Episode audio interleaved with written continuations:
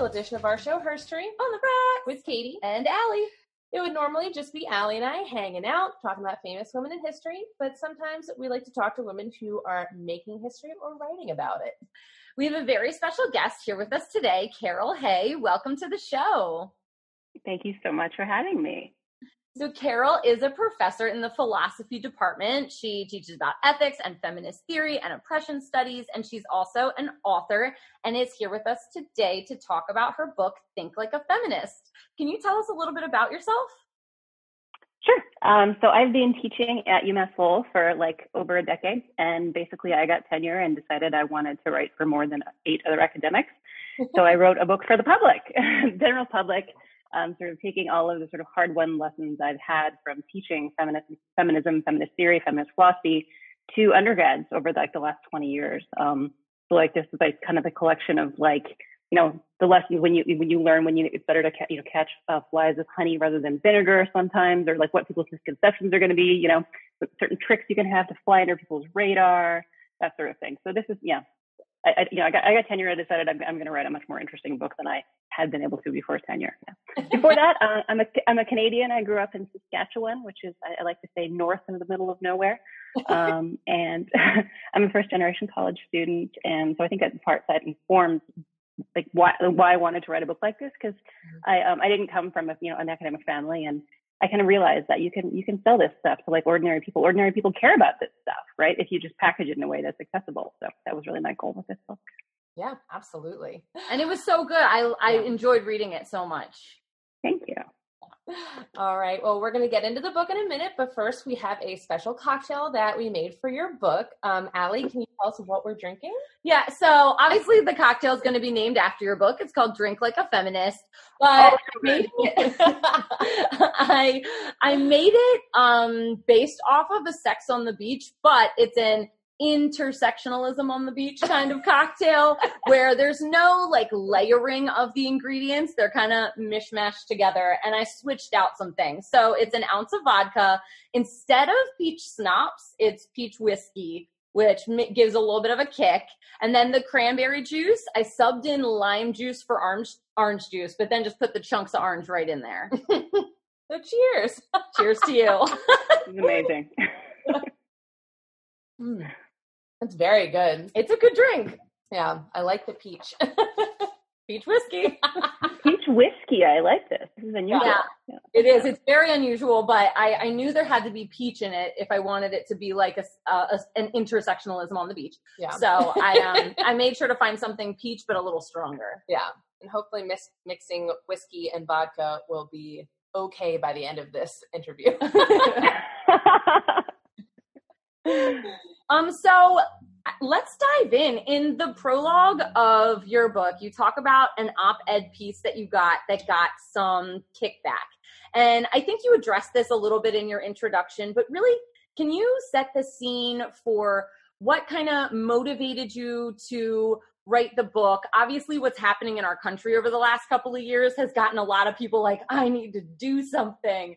But what what got your like motors ticking, or was it just 20 years worth of curriculum? Um, so in part, I guess I've, you know, I'm a lifelong feminist, and um, I, I, I started writing public philosophy after I got tenure, which looks like basically op-eds and things like that. So I, placed a couple pieces in the in, in the Times, and you know, you, you, you get the kind of standard blowback, right? Like I like to say, you know, if I'm not pissing those people off, I'm not doing my job. Yeah. So um, and so that, so in part, uh, I, I think I was really, really motivated to write this book, and I think ultimately I probably got the contract for the book um, because of the Me Too movement right? So I, um, you know, the, the thought was, you know, women were trending, right? This was right around, um, the thought was that there were, there were supposed to be a lot of women uh, as, as, Democratic nominees. Right? So this is a while back, right? This is what, what I'm signing the contract for this book. And it, it's absurd to think that, you know, half the world's population is trendy for a minute, but, but that really was the kind of like, that was the zeitgeist in which I was sort of starting to write this book. And what's funny is just how much the world has changed so quickly since I started writing the book, and even since uh, even since I wrapped the thing, right? I mean, I wrapped it um, kind of like I guess or I guess early 2019, right? And then um, it came out right in the middle of the pandemic, and so it was um, it was it's it's interesting to publish to, time to publish a book in the middle of the pandemic, I must say. but um, but it's been interesting to sort of see like some things, you know, the, the things from Me Too that I was that I was discussing in the book. Um, uh, uh, in some ways, we as a, as a culture have moved on, right? They're, they're, I mean, those things are still active and they're, they're still going on. And I, I, don't think the Me Too movement has lost steam. I think there really are, are have been some successes there. Um, but I think I think the cultural conversation has also moved on in really important ways, right? Like we've seen the rise of the, of the, the BLM protests, which I think is really important. And also, I just think living through the pandemic has given a lot of women um, a lot of on the ground evidence of the kinds of things I'm talking about in this book, right? Just the massively unequal distributions of domestic labor and these sorts of things. So, um, yeah, it's it's been interesting to sort of see like the book ends up having shelf life because unfortunately sexism isn't going away anytime soon. Yeah, no, absolutely. Woohoo! Yay. now, I think you're interesting because you are a philosophy professor that also is a feminist, you know, professor of feminism. So, do you think that like how do you think that your philosophy degree, you know, and your expertise in that field had an effect on this book? You know, did you find feminism through philosophy or has it just informed it? That, that's a great. So, so honestly, um, this is one of those situations where um, the feminist philosophers have this idea um, um, that the, the, the, bit of jargon is called standpoint epistemology. But the basic thought is that there's there's stuff at the, uh, that, that people at the margins of society can know better or differently or at all that people in, at the center of society can't really know at all. And I think in some ways I came to feminism and philosophy in the way I did because of that. I was a first generation college student. No, no one told me I couldn't really be a feminist and a philosopher at the same time. I fell in love with them both at, once, and I was sort of I was already like a, a, pretty deep into them before someone went. Actually, no, philosophers aren't really into feminism, especially when I started more than 20 years ago. Um, and, and feminists are a little skeptical of philosophy for good reason, right? And so I just sort of like fell in love with both of them, and um, I was you know found and, and determined to make it work. Yeah, one of the things I loved about the book is it gave a reminder to people who are well versed in feminism of all of the different theories and backgrounds that have built in this, you know, multi-agended, right, as you said in the book, um, movement and idea process. But then where do you think we are now? Because you explain first, second, and third wave feminism and then explain so much about today's world. Is this a fourth wave or is this, you know, what, what do you think is happening on Earth at present? I think we are firmly in the middle of the third wave. We have not finished learning the, the lessons of the third wave, right? So maybe just a, a, a 30 second recap for your readers who might be a little rusty on what the waves are because the first wave is basically like uh, women's suffrage, right? They're, uh, looking for women to get the right to vote, women own property, join the professions, these sorts of things happened at like the turn of the last century, right? Flash forward to like 1950s or so, like post World War II, um, especially in North America, right? We see this time of great prosperity, and um, Simone de Beauvoir writes *The Second Sex*, right? Where and, and feminists for the first time started thinking about um, how feminists of the earlier generation had made a lot of progress with a lot of legal reforms right? You know, like women could now vote, they could own property, these sorts of things. But there was still a lot of sexism, you know, around, right? And so feminists in the second wave realized we really started in, we had to look at the informal stuff, right? Not just the sexist laws, which you could just tick off the books, but the stuff that you can't pass laws about, right? Stuff like, you know, just informal interactions and expectations and, you know, gender, right? these sorts of things, right? So that's, that, that's the second wave. And then the third wave came along roughly in the 1980s or so. And basically the third wave is interesting because in some ways it's actually just a kind of course correction to the second wave. And so the third wave is really a kind of like really historically rich understanding of the mistakes that feminists had been making for the past hundred years or so, right? Which was basically time and time again, feminists were really pretty good at centering the experiences of women who looked like them, right? Women who had the cultural capital, who had the leisure time, who had the, uh, the ability to get men to listen to them, right? So these were the women that were steering the, the, the feminist ship, right? They were by and large white, able-bodied, cisgender, heterosexual, right? Um, often very wealthy, right? And so these women tended to sort of censor their own experiences and say this is what feminism is about.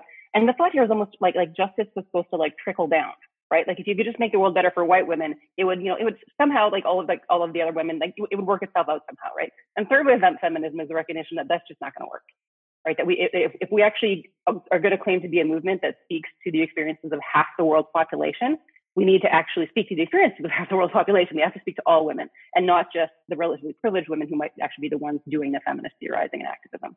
Um, so given that way of carving things up, I, I, think we are firmly in the third wave. I think that we, like time and time again, feminists um, just make mistakes in this regard, right? We it's it's, it's far too easy for us to think that we're we're speaking for all women when really we're speaking for women like us. And I think that sort of like the latest skirmish in this war is the TERF wars, mm. right? Trans exclusionary radical feminists, right? Saying no, no, in order to be a, a, a, woman who feminism is supposed to care about, you have to be a woman, a woman born woman, right? And that that trans women aren't real women. Um, and again, like I, I view TERFs as just making the same mistake that you know that um, Susan B. Anthony was making, or or, uh, uh, or Betty Friedan was making. Right? It's, it's, again, it's a mistake that we see time and time again throughout history of feminists not really paying attention to women at the margins. Um, so I think that, yeah, given that, I think we're another way still. Yeah, absolutely. And I think that that is something that is really important about continuing to write feminist texts, is because people do learn and grow. and I think one of the best little things that you wrote in the book was you were talking about how, you know, we also need to address men. And you're like, you know, you gave like a bullet point, you're like, okay, you need to number one, listen. and I think that that's something we can all learn from because we need to be listening to other people right now that don't have the same experiences as us. And do you think that that is harder to speak to to you know older generations of feminists who like don't want to hear it i mean do you get a lot of pushback from people who like we're on the same side it, it definitely i mean I, I, like to say that like our, our, our sort of collective motto we, we need to get this from kendrick lamar right? It's like it's, it's sit down right? Be humble right? Like shut up and listen right? Um yeah, I mean, the, the push pushback comes from all places. I actually, um, I think especially I see in philosophy, even like the older generation of feminists, really making a lot of progress, really kind of recognizing that their older work wasn't as properly intersectional as it should have been. I mean, obviously there, there are always there are always going to be holdouts, but um, I think often the mistakes tend to be just kind of like unintentional, right? Like like often I think what, what you see now sometimes, unfortunately, is a kind of like add and stir like approach to intersectionality, right? Where in your head, way deep, deep down in the back of your head, you, you know, the, the, the sort of archetypal woman really still is a white, straight, cis woman, right? And all of these other things are just kind of like exotic spices that you throw in there to spice things up once in a while, right? But they're not really what it is to be a woman, right? And I think that's, it's really, really hard to unlearn that because that our understanding of human nature is, among other things, really racist, right? Um, and so feminists are sort of like, you know, they, they take that on board. So while I was reading, one thing that really spoke to me was when you were talking about how a lot of times um, there are women who are living within the patriarchy who are policing themselves. And I was like, man, why don't you just put my name on the chapter? like, ah. it was one of those things where I'm reading and I'm like, yeah, dang it, I'm that Botox girl. I cannot. how? I mean, can you speak to that a little bit and and how women in society are you know, doing things and they're like, but it makes me happy. It's my choice, but it's something that's been ingrained in us for centuries. Yeah, yeah. So I think in part this is a really complicated thing, and I, I, I probably could have spent the entire damn book talking about this problem. It's something that I've grappled with a lot as well as a femme, right? Because like I, I know, like I, I present. I mean, your, your your readers can't see me, but Google me, folks. You'll see I, I look like a straight, uh, you know, uh, femme. I'm not. I'm not not zero percent straight, but um, but I, I present as a really kind of conventional, you know, cis woman. Um, and I perform femininity that's really, really pretty conventional, right? And um, I, so for me, so let me, this is just, I'm not telling you this is how you should approach it. I'm telling you this is how I approach it as a femme, okay? Um, so as a femme, I feel like I, um, it's not enough for me to say, yeah, but I, I do this for me. I like, you know, I, I dress this way for me. This makes me feel happy. This makes me feel good in my skin. So I think, first of all, first of all I think that the pandemic has shown us that when we dress for ourselves, it looks like yoga pants and no bra. Right? the bra, the bra is dead, right? right. So, um, also, I think that when we um, when we admit when we um, it, we, we can't just say, well, well I, I like this. This is what makes me happy, because we have to recognize that our choices have influence on how on what happens to other people, right? So when I perform my really really straight, uh, uh like uh, fairly conventional rendition of femininity, I am actually making the world worse for women who can't or won't perform femininity as successfully as I do right? Either for reasons of racism or transphobia or classism or, uh, or ableism or whatever it is, right? There are a lot of women who are not either don't want to be or are not able to be as successful at playing the fem, you know, the fem game as I am. And when I do it, I make it harder for them to live a good life, right? Because because my because when I like, so know, there's um uh, Sartre, the philosopher, he says, you know, in fashioning myself, I fashion man, right? And in part, what that means is that when whenever we do something, we're sort of implicitly saying this is a this is an okay thing for people to do, right? But with every action, it, it also comes a kind of prescription, right? Saying that, yeah, it's, it's okay for other people to do it because I just did it. That's one way to sort of interpret that, that thing. And I think it's relevant here, right? So when I perform femininity and say, yeah, this is what, this is what women are like. And I actually don't think this is what women should have to be like. Mm-hmm. It just so happens that, you know, this is a game that I'm willing to, that, that I'm willing and able to play. Um, but I, I, recognize how restrictive um, these beauty norms are, these, these, these standards of femininity are. I recognize how much wasted time and energy goes into them, right?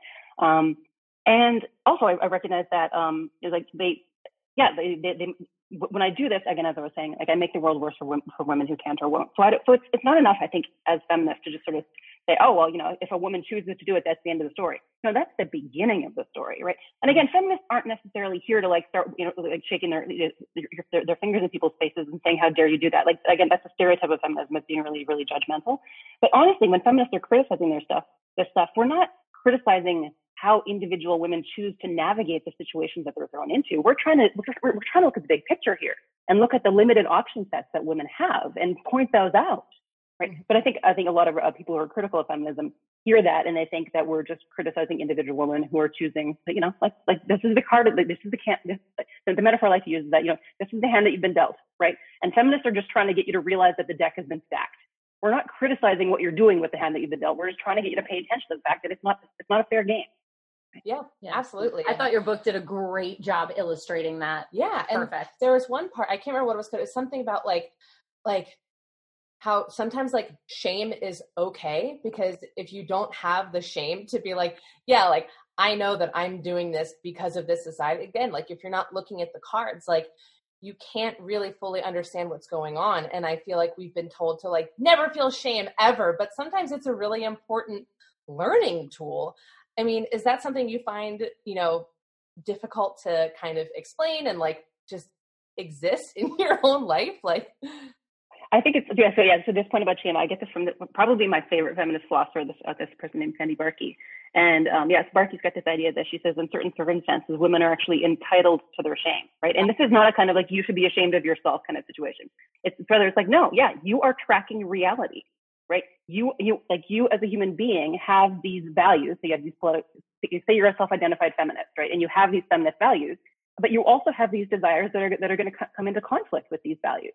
And so, so shame is a natural, like, it, it, like you're tracking, right? It's just, it's, it's like, it's like, it'd be the same thing if you pointed at the, at, at the grass and said it was green. Like, yep, that's correct. Like you are having a correct response to the world, right? And so it's not about shaming people, but it's about sort of saying, yeah, like it's true. And, and then the question is, well, should you try to get rid of the desires? Should you get rid of the, the, the values? That's, that's sort of further down the road. But it's, um, yeah, I think it's just sort of like recognizing that, you know, like, like you're not crazy. You're not being gaslit, right? It's like that, you know, shame makes sense given the situation that you're in.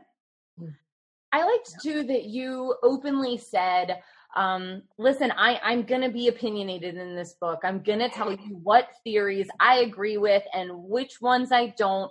Was there anything that you held back on, or that as you were writing, you were like, I don't know if I can say it just that way, so I'm going to make it a little bit more palatable? Uh, yeah, I think probably my my my my, dear sweet editor Amy Cher- at Norton was right in making me pull back some of the vitriol that I have directed towards TERF because in, in like in real life I I I I, have no filter. It's yeah, it's very hard for me to engage with TERFs respectfully um, because I think it's um, it's just it's just it's such a horrifying thing. What what like what their version of feminism i think is just so so horrifying. And so it's it's you know it's, it's vilifying the women at the margins of society women who, who need the help of feminism the most and the people TERFs are going after. I also have a dog in this fight because my partner's trans. Um but uh, i actually didn't meet him until after i'd written the book. Um but yeah so it's been interesting because i think um TERF so i i published an op-ed in the times i guess about a year and a half ago um, and the TERFs came after me in a way that like no conservative, you know, like drunkle, like, you know, ever, ever did. Like, like the, the hate mail was like nothing I'd ever seen.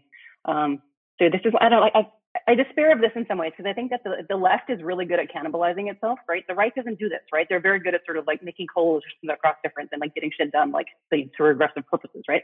And I think the left like too often gets sucked into these purity politics, right? Where we're sort of like, unless you agree with me eh, with, with me about everything, like we, we, you know, we can't you know break bread and we can't have any kind of coalitions. And I think that's to the left, to the, to the left, left detriment in many ways. At the same time, so like sometimes I worry that I'm just playing into this by insisting on like staying firm and being like, no, like, this is this is the non-negotiable. Like I am not going to pretend you're a reasonable interlocutor here because you're not. Right. Um, so sometimes I worry that I'm kind of playing into that, that, that kind of tendency that we progressive folks often have. But at the end of the day, I just I feel like history is like these people are on the wrong side of history, and I and I cannot like in good conscience pretend otherwise. Yeah. And do you ever feel yeah. kind of betrayed that you're like you're using because we know you talk early in the book too about like how feminism is the other F word. And do you ever feel like, oh my gosh, like you're so good at organizing you TERFs, like why can't you just organize for like not be that way? Like do you yeah. ever feel like it's just piling on to like feminism being the F word and you're like, can you just not use that word? Because it's something that like I know I was a, you know, gender studies major and it's something that I came to later in life and like feminism to me is, is a very sacred thing. And I feel like I just have a lot of anger towards people who are using it to harm, you know, marginalized groups. Yeah, yeah. I mean, I, I, I don't know. Part of me kind of feels like if if the only thing we would have to do to shut them up is to just give them the F word, and we could come up with a new word, but we could actually then get all of the political capital. I'd be like, fine, you take the word. We're we're we're going to take the take the actual changing the world for the better for trans people. I'd be willing to do that, right? But I think that's probably not realistic, right? So, but but again, I I don't want it to, to just kind of boil down to like internet flame wars where we're fighting over who gets to call themselves a feminist, right? Because I think like ultimately the problem is much much more important than that. Yeah.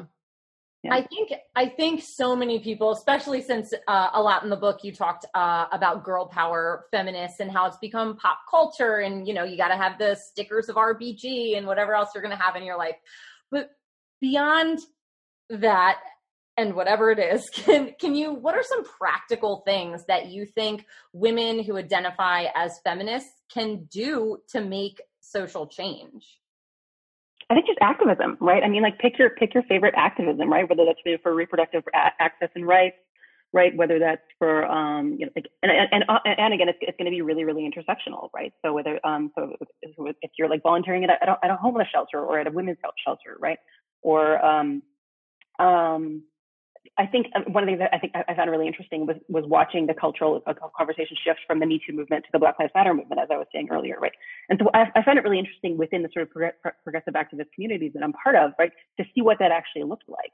And so um, this past summer, right, you know, lockdown, nothing was happening. Pride was canceled everywhere, right? There was no Pride. It was very sad. Um, so I was in LA visiting some friends, um, very COVID careful, and um, and uh, it was the, the weekend the weekend that, that LA Pride was supposed to be. And so LA Pride had been canceled. So instead, what the queer community did, did was hold a massive BLM march. And so I'm like walking down, walking down. This is the only time I've ever been in LA. I think it's probably not representative. Right, walking down Hollywood Boulevard, right, surrounded by like tens of hundreds of thousands of fabulous queers, right, at a BLM march because there was this recognition within the queer community that this is what queer activism looks like right now. It looks like doing everything we can to support the, the Black Lives Matter movement. So for me, I think like, yes, so to be a feminist is to kind of simultaneously recognize that like your issues aren't just going to be women's issues because you can't carve this stuff out. Right? That's the lesson of intersectionality, right? So you have to sort of, you know, pay attention to where the cultural winds are and figure out like where's the, the best place to, to, um, to put your resources right now. And for the record, it was an amazing pride, right? It was completely uncorporate. It was like just everyone was, you know, handing out snacks and hand sanitizer. And it was just like very much like probably like, like it used to be in the old days, right? Yeah, yeah. definitely. Yeah. So obviously, you know, we're in a time where feminist texts have been around for a while and there are a lot. So, what do you think your text kind of brings to this new generation, or not new generation, but this time we're in? So, what do you think that people can learn from your book that they can't really get in other books?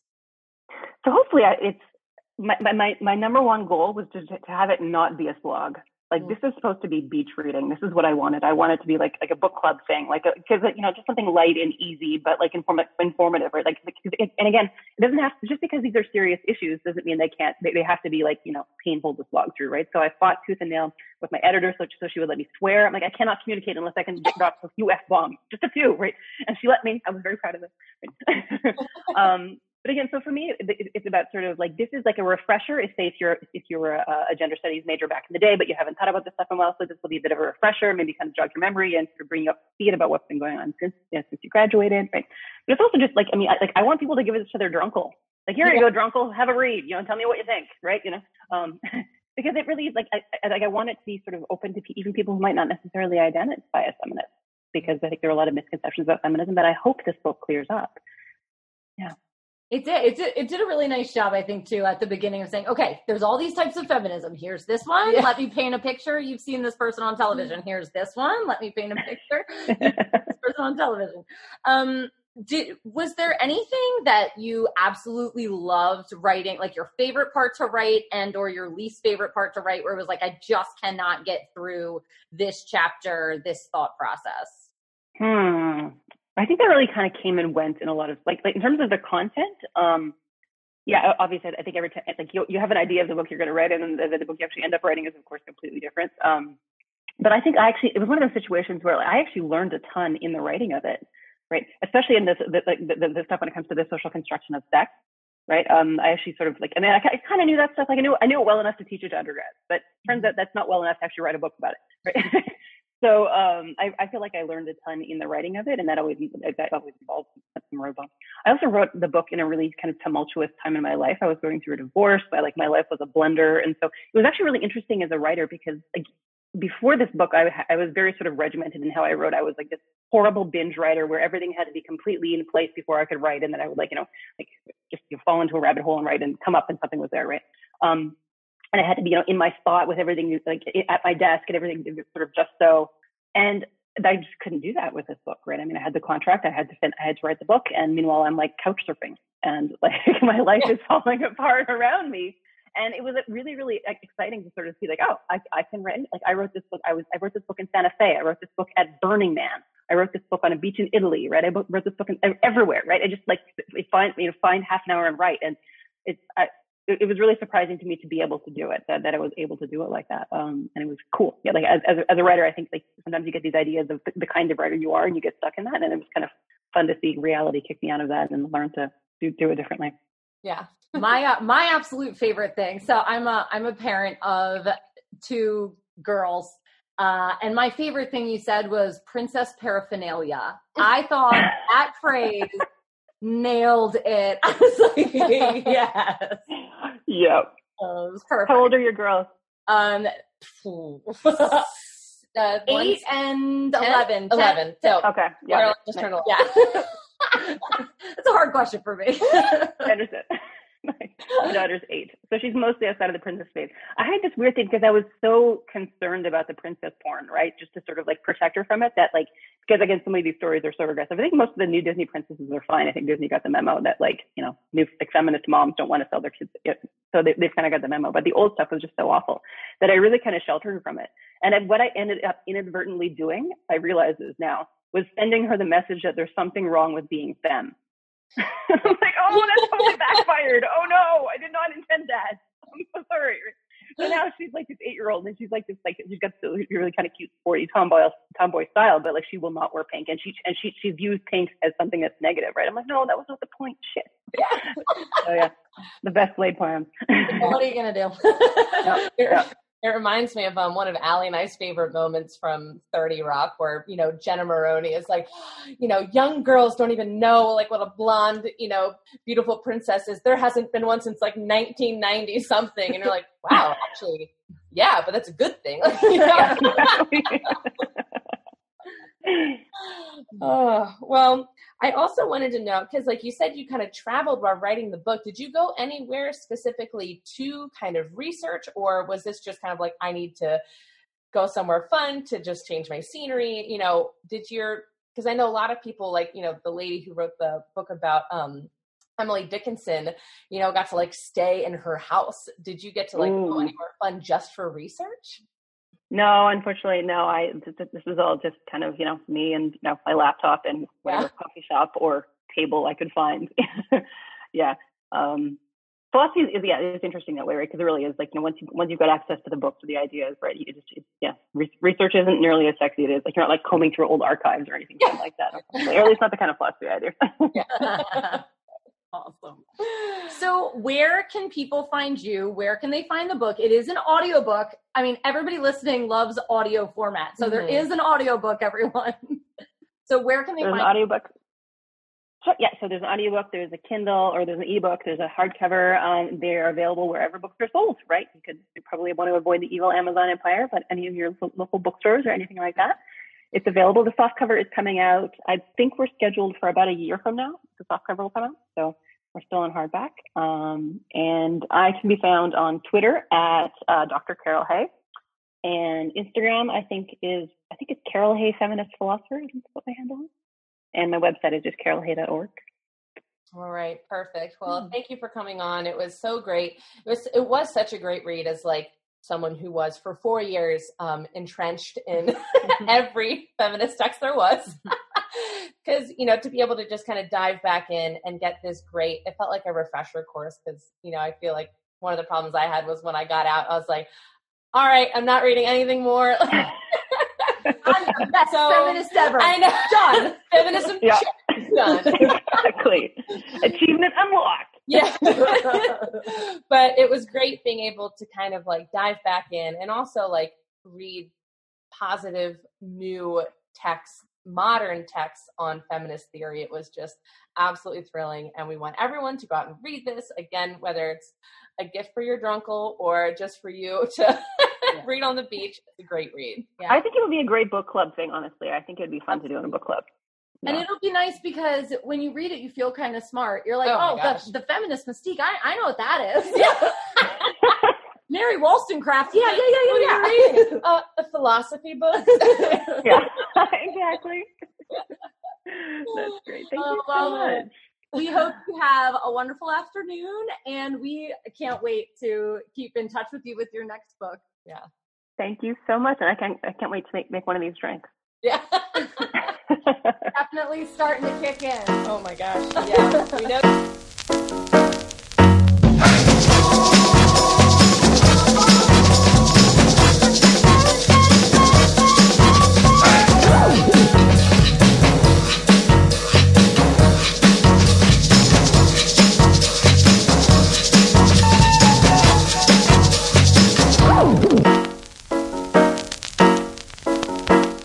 Listening to Her Story on the Rocks. We are independently produced by 1986 Entertainment and proudly recorded in Baltimore, Maryland. If there's a woman in history you would like us to cover, you can email us at herstoryontheRocks at gmail.com. You can also message us on Twitter or Instagram. We post all of our cocktail recipes on Tuesdays so that you can go get all the supplies you need and drink along with us. See you next week. Bye.